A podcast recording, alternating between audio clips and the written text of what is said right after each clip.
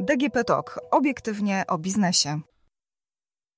Czy pandemia zachwiała rynkiem dóbr luksusowych? Jak wygląda sytuacja na rynku dzieł sztuki? Czy chętnie nadal inwestujemy?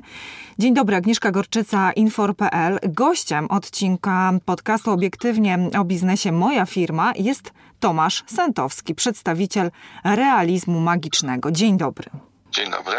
Panie Tomku, jak wygląda generalnie sytuacja, jeżeli chodzi o rynek dzieł sztuki? Dlatego, że pamiętam, e, jak na początku jeszcze ubiegłego roku nagrywałam podcast w tym temacie, to było, że Polacy owszem inwestują, ale tak bardzo ostrożnie nie wiemy, co będzie się działo, pandemia, jak to będzie wyglądało, czy dzieła sztuki e, po prostu będą zyskiwały, czy zatrzymają się na pewnym poziomie. Jak po roku czasu, właściwie więcej teraz, e, prawie półtorej roku czasu, jak pan ocenia sytuację na rynku? Tendencja jest wznosząca, jeśli chodzi o rynek sztuki na wszystkich polach, zarówno sztuki dawnej, jak i sztuki nowoczesnej. Wydaje mi się, że mm, że ludzie e, czują potrzebę inwestowania, ale też, też czują potrzebę otaczania się pięknem. Dlatego, dlatego yy, jak najbardziej rynek sztuki w tym kierunku nabrał tempa. Ale pan działa też nie tylko tutaj na rynku polskim, na rynkach zagranicznych. Czy widzi pan różnicę w inwestowaniu, jeżeli chodzi, i weźmiemy pod uwagę na przykład inwestorów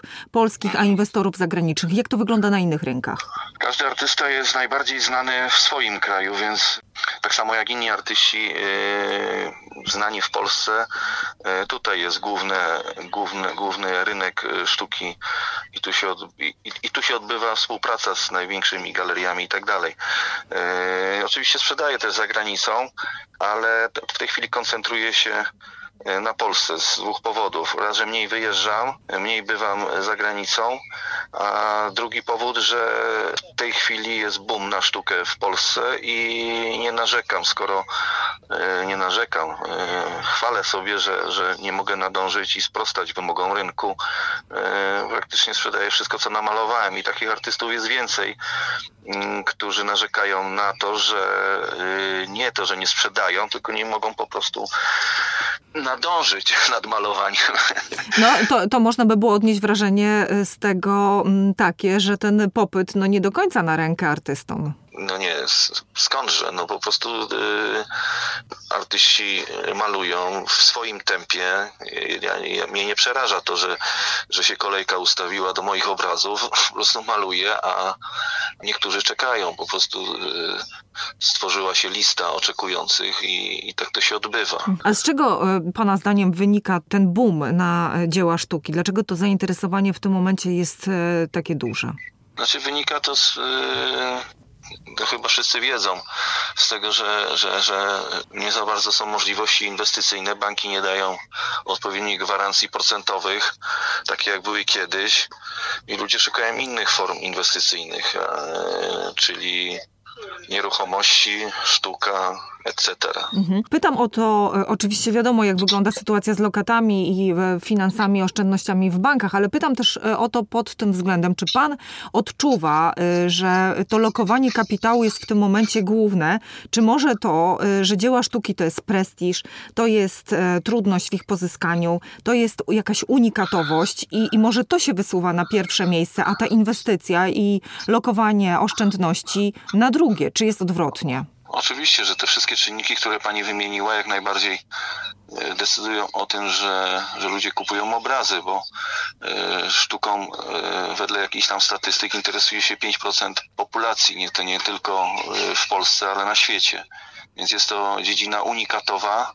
Ja bym zmniejszył to jeszcze do 1%, ponieważ przyjmuje się, że ci, którzy się interesują sztuką, to są ci, którzy byli raz w życiu na wystawie i raz w życiu kupili obraz. Czyli to, to jest już ta grupa się poszerza. Natomiast ja bym to jak gdyby poszerzył, bo wiadomo, że bycie raz na wystawie nie czyni e, człowieka e, znawcą czy miłośnikiem sztuki. Natomiast e, prestiż to jest druga dziedzina, druga forma jak gdyby oczywiście mająca wpływ na to, że, że, że ktoś, kto kupuje sztukę, raz, że jest, musi być osobą wrażliwą, obojętnie jaką sztukę, to, to dokonuje jakiegoś, jakiegoś, jakiegoś, jakiegoś samozbogacenia się poprzez obcowanie z nią. A czynnik inwestycyjny, no to już jest y, wynik y, naszych, y, naszych czasów. Jest to, jest to trzeci element. Bardzo dużo ludzi, osób zdecydowało się, bo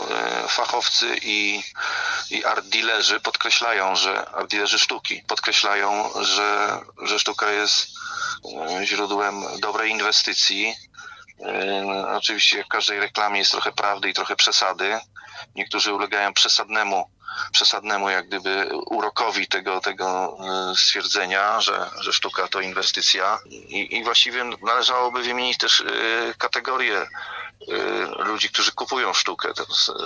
Tych kategorii jest kilka też można by wymieniać. No na przykład, no, na przykład to wymieńmy. Na przykład no. są, no, z własnego doświadczenia, mówię tu ze swojego podwórka, są, są trzy grupy osób, które kupują sztukę. No, pierwsza to jest ta, która nie e, kupuje obrazy dlatego, bo im się podoba i chcą mieć ładny obrazek na ścianie i to wszystko. Druga grupa jest e, bardziej wymagająca, czyli, czyli kupują obraz, ale też chcą mieć artystę z dorobkiem, e, z jakimiś osiągnięciami, najlepiej jak to jest nazwisko i, i służy jakiemuś tam szans, służy na inwestycje. A trzecia grupa to już typowo inwestycyjna, czyli powiedziałbym wręcz snobistyczna, która patrzy tylko na, na samą inwestycje, posługując się doradcami, e, ludźmi, którzy im doradzają, czy ewentualnie sami śledzą rynek sztuki i kupują tylko dla zysku, z, z nadzieją, że dany malarz będzie droższy i, i, i na nim zarobią. A czy którąś grupę artyści preferują najbardziej?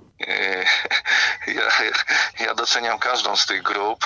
Oczywiście e, ze wszystkimi się zetknąłem i, i, i właściwie nie, nie potępiam, bo każda forma, e, każda forma jest, jest, ma swoje uzasadnienie, więc nie można ganić kogoś, że kupuje tylko dla zysku, skoro ma taką potrzebę inwestowania. Czasem się na tym przewożą, bo, bo, bo to jest jak z akcjami na giełdzie. Dany malarz się sprzedaje teraz, za 10 lat może się nie sprzedawać i odwrotnie. Ktoś, kto teraz nie ma cen, w przyszłości może być e, wziętym malarzem.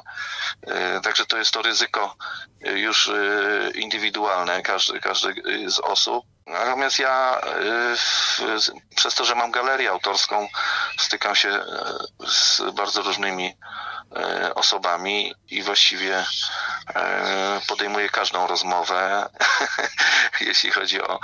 Czasem też służę jako doradca, no bo też pytają mnie ludzie którzy są zainteresowani sztuką, nie tylko o moje obrazy, ale też o innych artystów. Mhm. Wytwarza się dyskusja i w tej dyskusji dochodzimy do jakiegoś tam e, konsensusu, mhm. czy do jakichś, jakichś e, wniosków, że ten malarz, a nie ten malarz. No, e, z, reguły, z reguły nie krytykuję e, innych malarzy, ponieważ uważam, że dla wszystkich starczy miejsca. W tej chwili jest taki boom, że to wszystko zależy od, od ceny, od gustu, etc. No. no panie Tomku, pan się, pan się trochę uśmiecha na, na to pytanie, które zadałam, ja tak sobie myślę, że po pierwsze, żaden pieniądz nie śmierdzi, a po drugie, zawsze ktoś kiedyś zaczynał. No właśnie, Penkunianon Olet, bardzo dobrze tu pani przytoczyła. No, ktoś zaczynał, ktoś zaczynał, ja też zaczynałem i też nie, było, nie, nie była to łatwa droga rynek jest tak pojemny, że, że rzeczywiście sprzedają się artyści też i bez dorobku, i początkujący. Jest to kwestia tylko tego, co malują. Są to często ludzie bez wykształcenia, powiedziałbym, akademijnego. O takim wykształceniu mówię. A potrafią nieźle malować, więc tutaj nie ma nie ma jak gdyby reguły. Kiedyś była moda na, na artystów i gwarancją jak gdyby e, zakupu dobrego było to, że artysta ukończył akademię, jest profesorem, ma tytuł i tak dalej. W tej chwili to się kompletnie nie liczy. Liczą się przede wszystkim umiejętności. Zastanawiam się trochę o temat e, artystów, e, tych młodych, którzy dopiero zaczynają, stawiają swoje pierwsze kroki. Czy mm, aukcje młodej sztuki, czy to jest w ogóle inwestycja rokująca? To jest bardzo dobry, bardzo dobry kierunek, świetnie, świetnie rozwijający się w Polsce i, bardzo dobrze, że domy aukcyjne wpadły na taki pomysł, aby tą młodą sztukę w ten sposób e, przedstawiać i promować. Z dużą korzyścią dla obu stron, bo, bo e, młodzi malarze mają możliwość sprzedania obrazu, a galerie, które prowadzą te, e, te aukcje, mają określony zysk, ponieważ ceny są, są niskie. Korzysta też na tym odbiorca, bo ponieważ ceny są, są, są bardzo atrakcyjne i, i jeżeli nawet młody artysta się nie wybije, nazwijmy to w ten sposób, to nic na tym nie tracimy, bo kupiliśmy obraz za grosze, za sumy w granicach od 1000 do 3000 złotych. Takie są ceny. A uważa pan, że lepiej kupować e, na aukcjach, czy lepiej e, u źródła? Nasz, nie chciałbym tutaj reklamować e, ani, ani antyreklamować jakichś instytucji związanych ze sztuką. Ja uważam, że aukcje i domy aukcyjne e, gwarantują szerszy, szerszy rozgłos i, i, i korzyść dla artystów jest większa. Mimo, że domy aukcyjne biorą prowizję, to mimo wszystko gwarantują katalog, nagłośnienie e, danej aukcji i znalezienie się już w katalogu to też już jest pewnego, pewnego rodzaju nobilitacja dla młodych, młodych ludzi. To jest bardzo dobra droga dla, dla, dla młodych ludzi znaleźć się na takiej aukcji. Oczywiście mogą próbować sprzedawać pokątnie, że tak powiem, ale to, e, to jest śladowa droga, nie, śladowa sprzedaż nie, nie, nie, nie dająca możliwości rozwoju. Przeglądałam e, album, który został e, wydany z okazji 60. rocznicy urodzin i 40. E, lat pana artystycznej działalności. Do tego albumu za chwileczkę jeszcze wrócimy, ale chciałam zapytać, ponieważ tam znajdują się różne formy artystyczne, na czym można osiągnąć obecnie największe stopy zwrotu? Czy będą to obrazy, czy może rzeźby, czy może fotografia? Jak to z pana doświadczenia wynika?